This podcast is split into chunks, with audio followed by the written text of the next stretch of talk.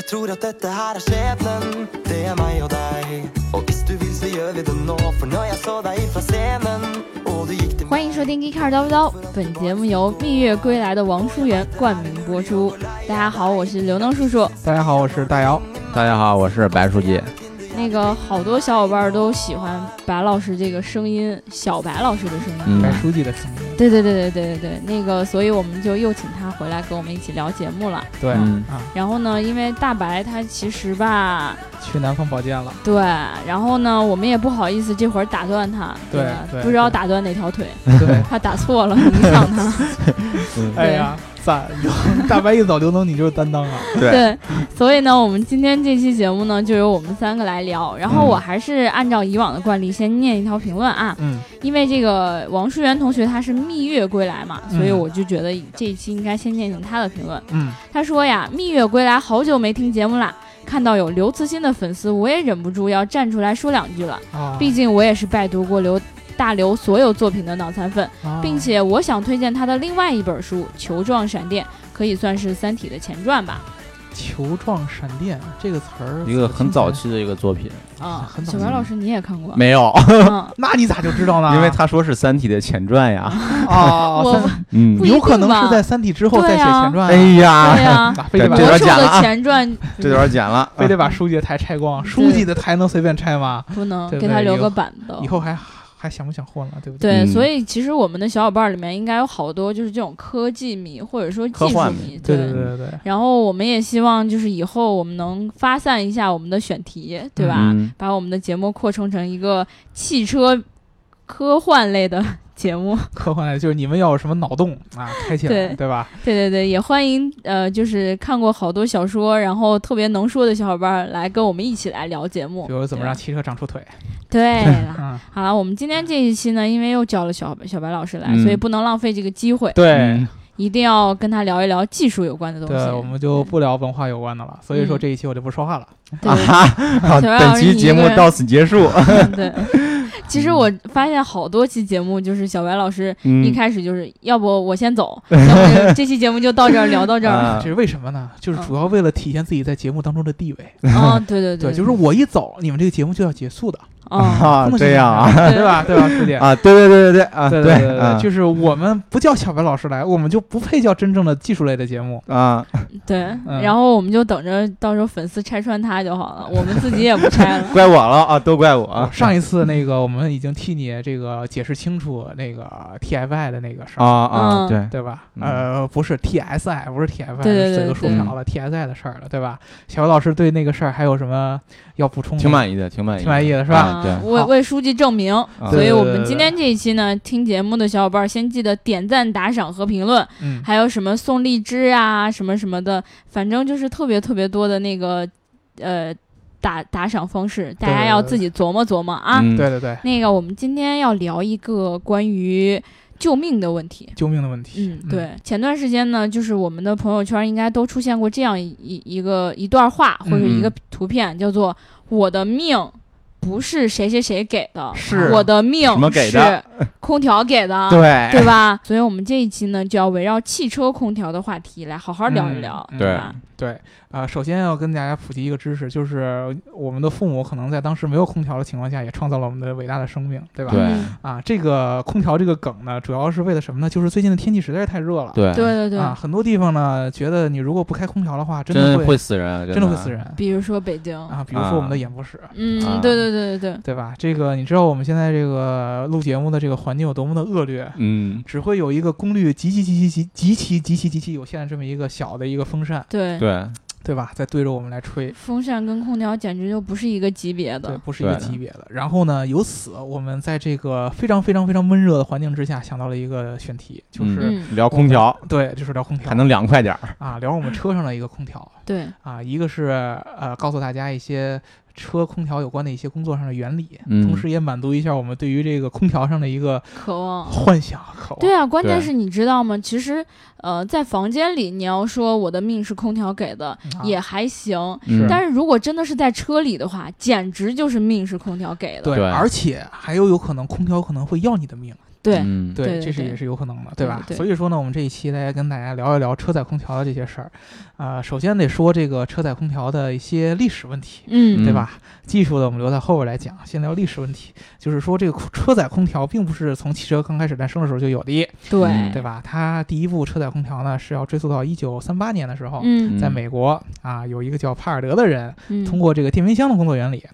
想到了车载空调。然后呢，在一九三九年的时候，通用啊、不是通用，呃，这个美国有一个汽车品牌叫帕克，嗯然啊，后用了这哥们儿的原理，就在他们的车上安装了就第把一台冰箱放车上了呗，哎车载空调。当时这个车载空调十分十分的巨大啊，啊，基本上把这个呃就是一个小型的一个冰箱放在那块儿。我嗯我其实还挺难理解的，为什么说当时应该那个真正的空调已经产生了吧，已经造出来了，嗯，但是为什么居然会用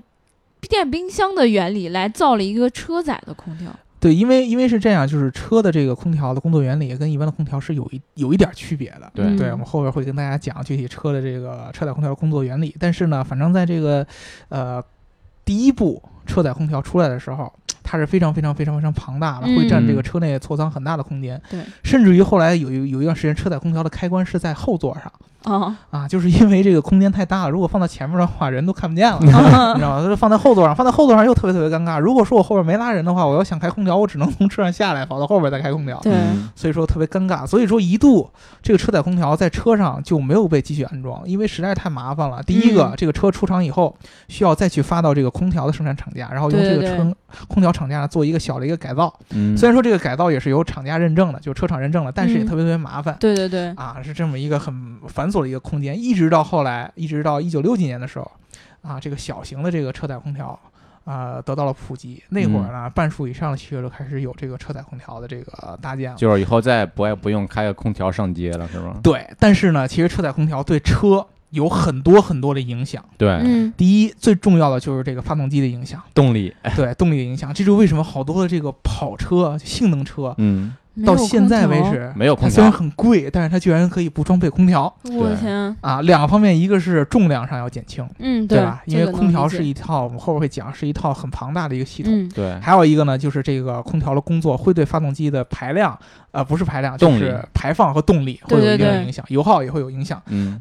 所以说呢，经常会有你们看到这个比较高端的性能车，尤其是你像保时捷这样的车、嗯，啊，特别特别贵，比这个初始版本要贵，对吧？对但是它居然把这些空调啊上各种各样的东西都阉割掉，买车还得买个扇子，嗯对，就是你越贵，然后配置越差，反而、嗯，啊，是是这么一个情况。这就那是么夏天不开车，开对车的话就别是夏天。对对吧这个这个天气，比如说你在那些欧洲，比如说嗯、像英国。对吧啊，英国哎好好好啊，嗯这这种地方相对来说呢，它的这个夏天的时间比较短嗯嗯，啊，大部分时间就是阴雨绵绵的春对对天、啊、对对对对对对，秋天啊这样的天气，那还好。嗯，啊，比如说开个窗户啊，啊或者说呃索性就敞篷让雨浇进来，啊， 啊，这样的情况下还能凉爽一些。但是你比如说在我们中国，在北京这样的四季分明的地方，或在上海这样四季嗯比较分明的地方，或比者如说是汉中四季分明的啊地方，， 对，或者说你去到南半球有些热带的地方嗯都，没有冬没有天。四季分明，对？吧？就就是是热。夏天，那这个对地方呢，这个车载空调，尤其是这个制冷，特别特别特别的重要。对，对，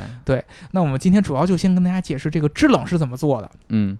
车载空调的制冷，首先要分这么几个部分，核心的部件儿啊，它有一个压缩机嗯，对，啊，然后有一个冷凝机，嗯，然后呢又有一个干燥机，然后还有一个蒸发机嗯啊，嗯这么几个核心的这个这个部件儿。然后整个的这个空调的回路是一个封闭的一个回路嗯，啊，你可以把它想象成这个空调，虽然说它的空气你吹出了风，咱们车里有内是循环流有动外的循环，对对，但是整个空调的这个系统，它是一个密闭的一个密闭的一个空间。嗯那么在这个整个这个封闭的这个回路里边儿，流动的是一个什么东西呢？就是这个制冷剂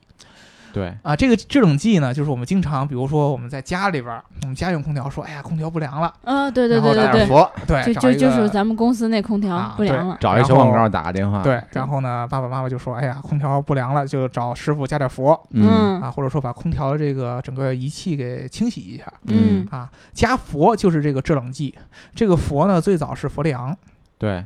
啊，这个、呃据说是对我们的臭氧层有极大的破坏空。洞，是吧嗯对对，然后呢，就是在这个全球变变暖日益加重的情况下呢，就已经被各个国家好多国家都给呃明令禁止掉了，就是限制使用氟利昂、对，嗯啊，然后就会发展现在一个新的一个制冷剂，反正也是有氟在里边，但是它的成分跟氟利昂是不太一样的，嗯对臭氧层的伤害会更低一些啊。然后呢，这个制冷剂。是通过什么方式来工作的呢？这个制冷剂它的主要的功能就是它可以带走空气当中的这个热热嗯嗯，啊，并不是说它是真正吹出来那个冷气，而是它只能够带走空气当中的热量对，啊。怎么工作的呢？就是首先，这个制冷剂它初始的形态是一个呃低温。然后低压的气态啊嗯啊，对对它的对起点，那么它要进到这个压缩机里边儿。这个压缩机是个什么东西？你可以把它想成一个气泵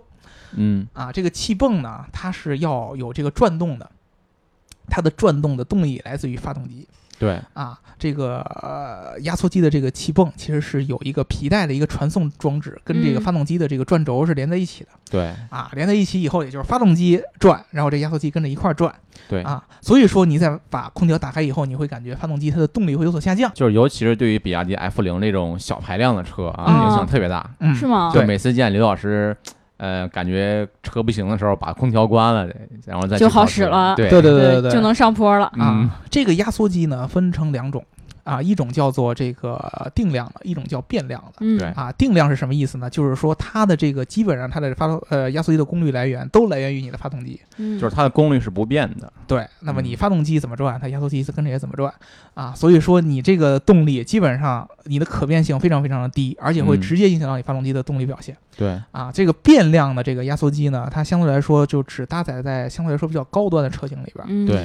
啊，这个车型呢，就相对来说就比较贵一些，可能对，不是咱们一般家人家里人能够呃搭呃家用车型能够搭载得了了啊。那得多好的车才能搭载得了？其实现在大部分很多车西都开始把这个空调开始往下下放，成本肯定要比一般的贵一些对对，啊，而且呢但是一般高端车也不在乎油耗了，对吧？对，它主要也是为了一个是解决这个空调的这个温度可调性嗯，啊，因为这个变量的压缩机，它在这个功率从发动机传导过来以后，它在这个压缩机内部还会有一个功率的一个变动装置，嗯它嗯可以更细致的调节你空调的温度。嗯，呃，一般我们调节空调的温度的话，可能一般我们像我们家那很老的家用车啊都没有那种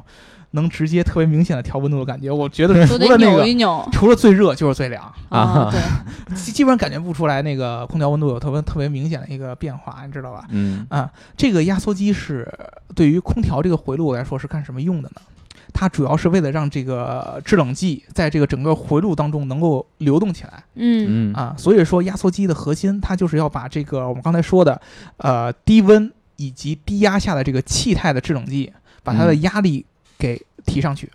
说白了，这压缩机就是一直在压这个气态的这个冷凝剂。嗯啊、对制冷剂，因为你们大家应该知道，这个液态的东西是不能压缩的，所以说它对是气态做一个压缩。那么这个气气体的这个制冷剂在这个压缩机中就会变得压压力特别特别大，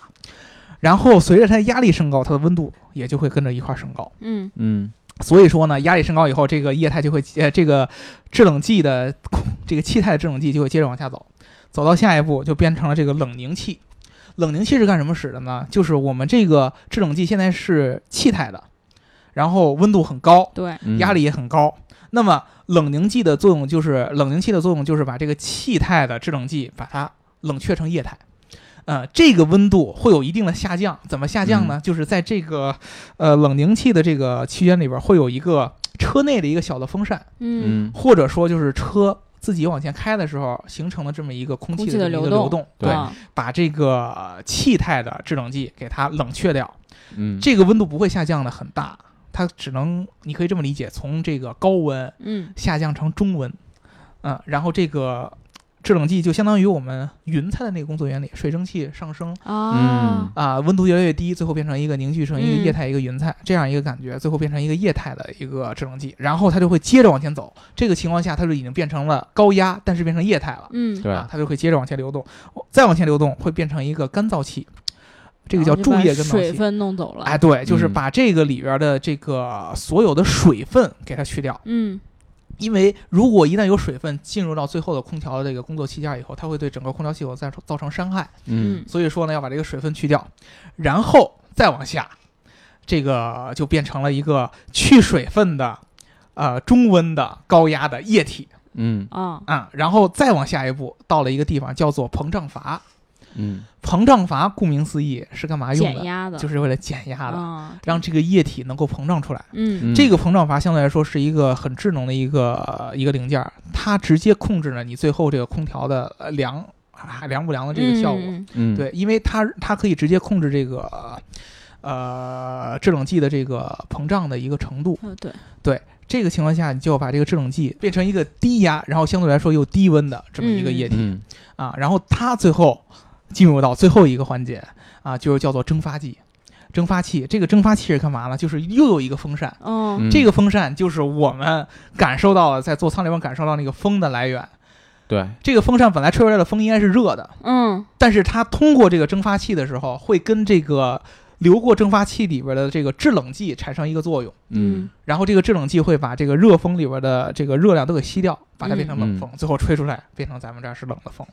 然后这个制冷剂在吸收到这个热量的同时，它又会蒸发。变成气态，嗯，然后又会再回到回原来压缩的机那里个边，这一个循啊环，最后这么一个循环。也就是说，压缩机其实是这个整个这一套工作的一个核心。对有了它，这个制冷剂才能够在这个整个回路里边足够的这么着转动流动起来。嗯嗯对，啊，这也就是为什么我们才会感受到那些呃。第一个就是说，这个发动机的工，这个动力会由于这个压缩机的工作产生这个、呃效率的下降对，嗯啊，就是因为这个压缩机其实是它是确保整个这个空调系统流动的这么一个核心的一个器件儿。对反正我觉得，如果大家刚才那一段没有听懂的话，就像我一样有点懵逼的话，继续往下听喽哦不。是，我推荐大家倒回去再听一 听，然后理明白了再往下听。嗯哎，对我们一讲技术的时候就这样，是吧？对对嗯对对对对，你就可以把它想成一个，呃，怎么说呢？就是一个，其实就是一个气泵，对，嗯，画个图，其实那个原理其实很清楚的。对就是一个气泵。然后这个气泵呢，往气头里边充气，嗯，然后这个气球又后来往这气气泵里边再回气，嗯对这个气永远都是那一堆的。对对对然后这对个气呢，可以帮助你来降低这个温度。对，嗯啊，就是就是这么个意思，其实很简单的一个道理。最核心的，其实要给大家讲的就是这个气泵的这个压缩机的这个呃工作的这个原理。嗯对，对吧？呃，所以说呢，你们一般在这个老的一些车型上边儿，嗯如果说你感觉到，哎，我的空调不凉了，哦，嗯常常几会个这原样因，，嗯，对，第一个就是你知道我们刚才说的这个呃蒸发器。和这个、呃这个这个冷凝器都是需要有一个车内的一个风扇嗯，去吹这个风，有的时候呢，由于你这个车时间太长，这些风扇会被这个灰尘，灰尘给堵上，嗯，造成它的风量不足，对对对对对对，对，你会觉得哎，这吹不出风来了，嗯对吧？？嗯风量不足，这个是一个原因。还有一个呢，就是风好像有，但是这个风不够凉。呃对对对对对，嗯这个不够凉呢，就是你这个呃制冷剂没福了，啊，一说白般了说就的没福了。对，就跟咱们家里边这个空调差不多嗯啊啊，就是这个出了吹的风不冷了，就是这个制冷剂不行了。对，那么你有一个方式，就虽然说这个整个回路空调回路是封闭的，但是嗯一般嗯厂家也会给给这个。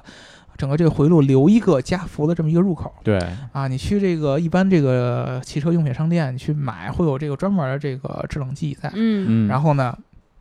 在确认是制冷剂的问题之后，你可以把这东西打开，哦，加进去就行，然后自己就可以去加啊。这个是基本上是两种，就是咱们自己可以 DIY 的方式是可以修的嗯啊。如果说你这个空调更其出现了其他的比较严重的一些机械上的问题，比如说你的压缩机出现问题了。嗯，嗯那么这个这个情况下，自己你修自不己好轻易的就不要修了，对因为你修的话，很有可能会，呃因为它跟发动机是连在一起的嘛，嗯会影响发动机的工作。嗯，对，这个时候你就去找 4S 店去修，或者说对找其他的汽车修理对厂对去对修就好了。所以说嗯一一开始我们呢就听说那个什么，哎，你别开空调了，开空调这费车油动力不行什么的，嗯，是真的是会这样的。对我一直以为当时学车的时候，那个教练的车不是不是很好嘛，对对吧？嗯嗯，然后后来他其实，在夏天也不是很爱开空调，嗯，我一直以为是因为他为了省油嗯或者说省钱，嗯，后来才发现其实他跟他车本身可能也是有一些些关系的，嗯对吧？对，那其实就是开空调跟油耗有好多大家有这种理解，就是空调对一定会增加油耗，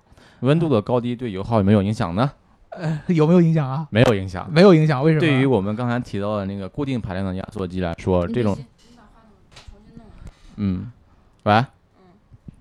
就是对于我们刚才提到的那个固定排量的空调压缩机来说呢，嗯是没有太大影响的，嗯，因为压缩机它那个功率是不变的，一直在转。嗯，然后它空调调节冷呃温度的话，就是调节一个冷风热风的一个混合的程度。哦，也温就度是低的说话，就冷风多了。呃，对对对，就是嗯跟你家那个水龙头混合热冷热对水是一样的，对对吧？只是只不过是调多了冷风或者调多了热风对而，已。所以你看二十度跟二十四度，呃，对油耗没有太大影响。啊、反正都是在工作的。嗯，对对对，然后只不过它对动力影响是真的，对，对动力是有挺大影响的，尤其是对于小排量车来说的话。嗯，对。但是对对于其实现在二点零排量左右的车，一般也感觉不出来非常大的影响。嗯，而且现在甚至有的车型它搭载的空调都跟发动机不是连在一起的，对，它它有的是用电电动，机来驱动压缩机的。嗯，嗯、对，比如说有一些混动的车型，对吧？嗯它其实对是其实用电动机来驱动这个。但是你，说，如果说我开了一台电动车的话，嗯，我开着空调会对电也有很大的影响吧？对，对，会就的是，耗电呗。对，就是耗电嘛哦，对对，这个这这个这个确实是真的，对，嗯同时它不仅要影响它的动力，也会影响它的电量，动力应该没有太大影响，是吗？因为它的电机是独立的呀，哦，嗯，就是哦，就是它的驱动电机跟它空调的那个电机是两码事儿。哦嗯，但是它所以电量都来自于一哦，个，所以所以说，对于油车来说的话，它比较那个呃，它比对较吃力动力对。对嗯然后对于电车来的来说的话，它它比较就吃是能源啊、所以你看到很多开北汽 EV 幺五零呃的， 夏天不开空 调，冬天也是。对对对对对，对，嗯这个这个是很很尴尬的一件事儿，对你知道吗？其实就是这个车里边儿，呃，我们其实还真是没有研究，它要如果制热的话，有很嗯多车其实就是靠发动机自己的热量把它对的热风给喷出来。发动机本来就会产生热嗯嘛。对，就是我爸经常会用那样的 方式，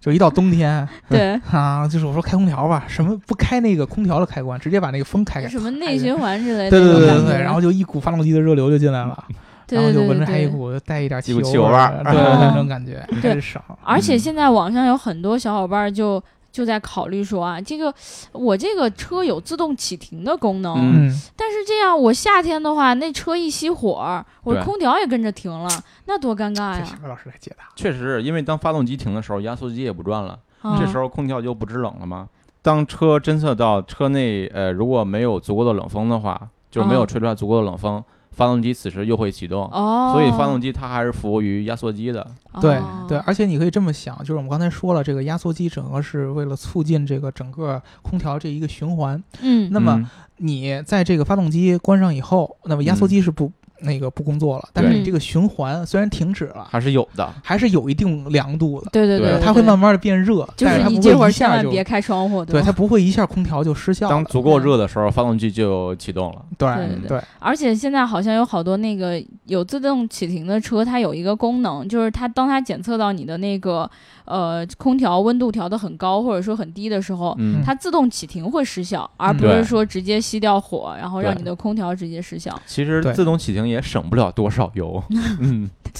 这个我们可以留着在下一期的时候嗯再一起聊。对，聊这个话个你题要分具体，自自动启停也不是所有自动启停都能省油，在北京这种路况下，自动启停路况一个，还有它的技术也不一定一样，哦嗯，对对对对对，跟它发动机工作原理有一定关系。对，对，啊，这个就跟我们那会儿聊啊，那个阿特奥托循环、阿特金森循环那种，这这种又又有又有一定联系。这个反嗯正怎么再单找一期跟大家聊。对嗯对自对动启，停我就看到网上有好多小伙伴对于自动启停和这个空调啊，或者说自动启停省不省油啊这些对问题，就有好多好多的疑问。对，有而些人且就觉得你自动启停一开一关又费油了，对对吧嗯对，而且好多小伙伴都在网上问一个问题，就是自动启停怎么能关掉啊？自动启停这个功能能不能没有啊？嗯其实是对这样，我觉得自动启停最大的影响，我觉得油耗啊什么上都不是很大。对嗯说实话，就是大舒家适驾驶的一个体验，或对者是坐车的一个体验，就是你对觉得我一起步，我还得先发动机先重新点火，再这个感哎震一觉。下，嗯啊，对对对，这感觉很不好啊！他们而且心里面会觉得我在这个起步的这个速度上会不如别嗯人，啊啊，这个其实是核心，就是他们如果说真是说那点油耗的话，我觉得大家就没必要纠结了。对，真是嗯不差几毛钱，嗯对不差不差那点问题，对没对必要对纠结，还是这个驾驶感受的问题。对对对，所以说说回到空调这个问题呢，嗯其实呃，大家普遍理解的那种对于油耗或者说对于动力的影响，它确实是存在的。嗯，嗯，但是呢，就是不同的车型可能会有不同的影响的程度，对吧？对对，而且说要说真的会损耗多少的油，或嗯者说损耗多少的电，可能也不一定说非常非常对多，对吧？对嗯而且还有一个事儿，就是大家小伙小伙伴经常会问到的嗯跟空调有关的问题，就跟我们之前聊的那个空气净化器有有关系，对，嗯就是这个空调的这个滤芯儿嗯，对，啊，这个滤芯儿。呃，其实，在我们看来，而且是经过很多这个行业内的专门专业的媒体老师嗯，经过经过验证的，嗯就是它滤芯儿对于空气的净化效果，其实要比你再买一个后装的净化器要强。没错对没错啊，，对，如果说你用这个汽车原厂的一个滤芯儿，呃，有的车原厂滤芯儿质量会非常非常好，不能说嗯质量非常非常好，嗯就是说它会针对比如说中国的这样没错，啊，我们这个 PM 二点五相对来说比较高的这些城市的这个气候做一些优化，嗯，比如说它会在这个滤芯上加入 HEPA 的这样的这个滤纸，对对对对嗯对，对然后它还会加上这个滤纸的后面还会加上这个活性炭的这个嗯对成分在里边儿，那么它对于这个 PM 二点五的吸附能力很强，是非常非常强的。对对吸附能力啊，对这个异味儿的这个、呃去除能力是对非常非常强对的。对对，嗯啊如果说你这个车是相对来说比较老啊，它的滤芯儿还是用的最普通的那种滤芯儿的话，嗯然后或者说你这个滤芯儿用的时间很长了，你会觉得哎呀，空有调味儿怎么了有股味儿啊。 对对对对吧对，好多车里都有一股味对，儿，那种是两个可能，一种可能就是你那个我们之前说那个冷凝剂那个风扇嗯啊啊，对那个风扇有问题，还有一个就是你空调滤芯儿太脏了。嗯对啊，这种方式呢，你要怎么办？就是一般的车，这空调滤芯儿呢，呃，两个位置，一个是在手料箱后边，对，啊啊，一个就是在这个发动机这个最最头和座舱那个连接那个位置上，嗯嗯啊这两个地儿。然后呢，相对来说，有的车是很好拆的，尤其是在手套箱后边，你把这手套箱这个两边螺丝拧下来，然后把这手套箱拿下来，哦，你就可以把这滤芯抽出来了。嗯，明白啊了，，这种车呢，相对来说呢，你自己换滤芯很容易的。嗯嗯然后呢，你去这个呃一般比较靠谱的。啊，嗯不管是你是淘宝啊，就是网购也好，还是你去这个汽车用品店好，去买这个，呃，比较好的厂商出的嗯，这嗯个呃可替换的这种滤芯儿，哦我还以为洗一洗就能用呢，因为洗一洗，你可以把这个脏东西洗掉， 嗯，而最好不要用水，知道吗？我刚才满脑子就想对嗯拿水你用冲一冲你就用好了水，洗，如果没有干干掉的话，有可能它那个滤芯儿会让滋液体滋进生入掉。哦，对对对，啊，对，我刚才说了，它会有一个干燥的装置，就是嗯不会让水分进入到空调对系对统里对边儿。对一开空调喷一脸水，对比较好的方式就是你拿这种吹风的装置把它给吹啊，吹对，掉，或者对晒干，或者一个更更好的，正好你说到这个，我想起一个一个之前我不知道这个这个理论，我觉得是成立的，嗯，就是说呢，有的有的这个老司机会说，不要老把空调开到那个最小的那个风量，嗯嗯因为什么？开到最小的风量呢，你无法把这些脏东西足够在这个空调中流动出来哦，嗯啊、就是比如说我粉尘进来以后，它可能会从空调这个口儿进去，对你对啊开外循环的话，粉尘进来以后，那么如果说你小风量的话，有可能一直就囤积在这个没错，就没堆错那儿呃堆在这个滤网就上。跟但是如咱果对你如果把这个风量加大，就对堆滤网上了，嗯嗯对，啊，就是你呃小风量的时候，一段时间你就把它开大一次。虽然说那个声音很难听，撒一下，风量会特别特别大，然后你会特别特别冷，但是就是当这个对这个滤网的一个保护嗯嗯对，啊。接着刚才说那个滤网，就是你去买一个这个第三方的，比如说什么国产的品牌啊。嗯，嗯什么好多汽车的供应商，什么博士，他们也会做这样的滤网出来。对对对然后你去买一个，然后自己去换上，你就会感觉一下就不一样了。对，嗯，整个世界都感觉轻松了很多，对，这个 PM PM 二点五的这个降低的效率要比一般的这个比较便宜的空气净化器要强得多，嗯。对，算是给大家的一个建议了。对嗯对对，希望大家所有人开着车的时候关上门都是北欧。对对吧对对对，其实并不难，真对的。对对，嗯所以空调啊这些东西其实就要常常清洗、常更换，这样的话对于自己的身体也是比较好的嘛。对这样的话嘛，你在这个制造生命的时候，也相对来说 会更加舒服一些。 啊， 在好车好上好制造生命是好好吗？好好好好好。对，我们的命就是这么交行救过来行的嘛嗯行，行行对行吧行，我我的命是空调给的啊。嗯是照空调我装们出来的我们今天这一期呢，关于空调的话题就先聊到这儿啦，肯定会对有吧观众说不够污的，嗯，对，那我也我也只能到这一步了，对吧？我微博上还有人让我讲黄段子呢，我我哪会啊？这个对过不分对？啊了，这个过对啊分了，对对啊，我只有在大白菜的时候才刘能能只是接得自己了下黄只去。是六岁的孩子是，是哎不能什么讲出东西黄段子。什么叫自己黄？ 刘能因为刘能是黄种人嘛，对吧？那个那个，我们来念一下上一期还有的小伙伴儿的评论吧。啊嗯啊，这个叫做发呆熊一九九二的小伙伴儿，他说了啊。